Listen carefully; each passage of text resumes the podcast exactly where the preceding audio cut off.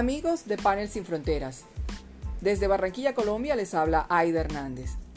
El contexto de la pandemia por el COVID nos tiene en alerta permanente por cuidados y prevención de nuestra salud, por resultados del impacto de la enfermedad en nuestra localidad y nuestro país, por las medidas que las autoridades nos comparten todos los días. Sin embargo, hay un estado de expectativa por los cambios que se quedarán definitivamente con nosotros y que hará de todas las generaciones actuales y venideras ciudadanos digitales distintos. En una ocasión escuché a una madre de familia hablando con la profesora de su hijo, diciendo, yo soy profesora universitaria, pero para que mi hijo mejore necesito un profesor que le dé refuerzos. ¿Me recomienda a alguien? Le soy sincera, no podía dar crédito a lo que dijo. Y me concentró ver los ojos de la profesora del colegio que la miró en un largo silencio. ¿Es posible sentirnos incapaces de guiar a nuestros propios hijos en su aprendizaje y crecimiento? Sí.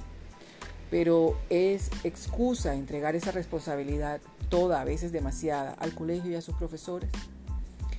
Y ahora, luego del aislamiento social obligatorio, con la educación por plataformas virtuales y todas las herramientas digitales, ¿qué viene para los padres, los estudiantes, los profesores y las instituciones educativas? Vamos a comenzar pensando en los cambios culturales que experimentan hoy los estudiantes y los padres en casa. Desde antes del coronavirus existía una modalidad llamada homeschooling o educación en casa con características que aplican a nuestra actual rutina y vale la pena considerar. Con esa metodología los niños se acercan al conocimiento, comparten con su familia y exploran sus intereses sin la intermediación de la educación formal. Desde la experiencia hay un aprendizaje significativo. Sin embargo, el homeschooling no tiene fundamento en la virtualidad, como lo que estamos viviendo hoy, solo en la experiencia, el conocimiento y el aprendizaje, tanto como en los lazos fuertes de la familia. ¿Cierto que vale la pena considerar sus características en nuestro mundo hoy? En menos de un mes, el confinamiento nos puso de cara a un cambio de rutina total. Y si antes la mayoría despertábamos a las 4 de la mañana para estar todos desayunados y listos para salir a la escuela y a la oficina y hacer la rutina del día como todos los días, resulta que ahora nadie sale ni a la escuela ni a la oficina, ahora todos desde un mismo lugar conectados con las TIC. ¿Qué pasará después de esto? Los horarios son tan importantes como el cumplimiento de los compromisos. Eso es una regla básica para atender en estos momentos en que todo lo establecido fue superado por la prioridad básica, la salud y la vida. Nos hemos dado cuenta que no todo tiene una solución específica para este nuevo escenario. Si bien fuera del umbral de cada casa hay quienes libran una batalla por la vida y la supervivencia, las familias en casa batallamos contra cambios e incertidumbre frente al regreso a lo establecido. Eso incluye las relaciones familiares y aquellos padres que pensaban que la única solución estaba en encontrar un buen profesor de refuerzo. Como adultos nos corresponde y es nuestro deber Observar la conducta y el crecimiento de nuestros hijos en forma minuciosa. Esta premisa la siguen los profesores guía en la pedagogía Montessori. Y resulta que ahora también es apropiada en este desafío de estudio a distancia, en casa y por plataformas virtuales. María Montessori decía que no era necesario que antes de prepararse para el trabajo del floricultor debía asegurarse de tener un entendimiento completo de la naturaleza y requerimiento de las plantas. El solo observar directamente sus manifestaciones y estudiarlas metódicamente ya era una ayuda para la vida.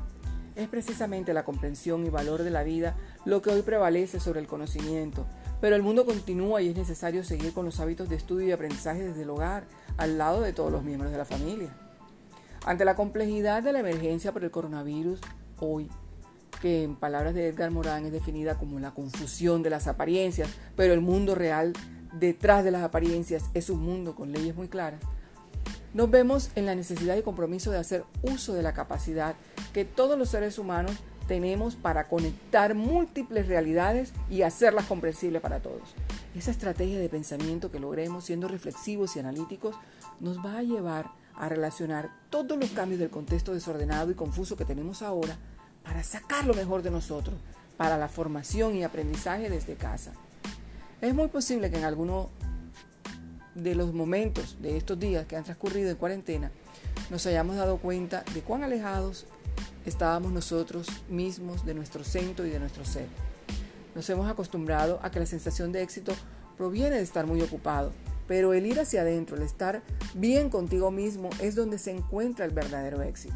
La paz, armonía y felicidad que te da estar cerca de ti y de quienes amas. Hay tres lecciones que se van a quedar con nosotros más allá de las habilidades tecnológicas y virtuales. Los hábitos más que los horarios. La tecnología es una herramienta para hacer crecer en conocimiento. Y la prioridad del cumplimiento y la entrega de tareas a conciencia. Vamos a crecer en valores, porque el aprendizaje es responsabilidad propia. Se pierde el sentido del engaño y el corte y pega. ¿Quién pierde? ¿Quién gana? Ahora estudiar depende únicamente de ti. Y si hay algo que no se entiende porque parece complejo, pues busca la salida para salir adelante. La excusa no podrá ser que hace falta un profesor de refuerzo. Si les gustó el tema, los invito a compartirlo en sus redes sociales. A mí me pueden seguir como arroba Idamar en Twitter y nuestro sitio oficial panelsinfronteras.com. Este podcast lo encontrarás en mi cuenta de plataforma Anchor y en YouTube. Soy Aida Hernández y desde Panel Sin Fronteras te invitamos a seguir conectado desde casa.